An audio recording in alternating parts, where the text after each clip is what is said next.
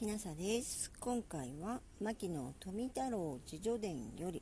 大震災を朗読させていただきます。震災の時は渋谷の荒木山にいた。私は元来天変地異というものに非常な興味を持っていたので、私はこれに驚くよりもこれを心ゆくまで味わったと言った方が良い。当時私は猿股一つで標品を見ていたが、座りながらその揺れ具合を見ていた。そのうち隣の家の石垣が崩れ出したのを見て、家が潰れては大変と庭に出て、庭の木に捕まっていた。妻や娘たちは家の中にいて出てこなかった。家は幸いにして多少の瓦が落ちた程度だった。余震が怖いと言って、皆庭にむしろを敷いて夜を明かしたが、私だけは家の中にいて揺れるのを楽しんでいた。後に振幅がよん寸もあったと聞き、庭の木に捕まっていて、その具合を見損なったことを残念に思っている。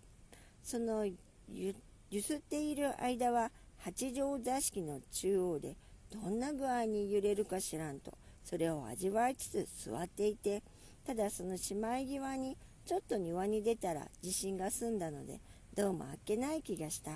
その震い方を味わいつつあった時、家のギシギシと動く騒がしさに気を取られて、それを見ていたので、体に感じた肝心要の揺れ方がどうも今はっきり記憶していない。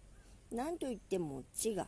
よん、ご寸もの間左右に急激に揺れたのだから、その揺れ方をしっかと覚えていなければならんはずなのに、それをさほど覚えていないのがとても残念でたまらない。もう一度生きているうちにああいう地震に会えないものかと思っている。震災では植物研究雑誌だいさんかんだいいちごうを全部焼いてしまった。残ったのは見本釣りななぶのみであった。震災後にねんばかりして渋谷から石神井公園付近の大泉に転居した。標品を火災その他から守るためには郊外の方が安全だと思ったからである。えっと、この、えー、大泉の家が今牧野記念庭園になっています。皆さん機会があればぜひお尋ねください。それでは今回は牧野富太郎自叙伝より大震災を朗読させていただきました。もしあなたが聞いていらっしゃるのが夜でしたら、よく眠れますように。おやすみなさい。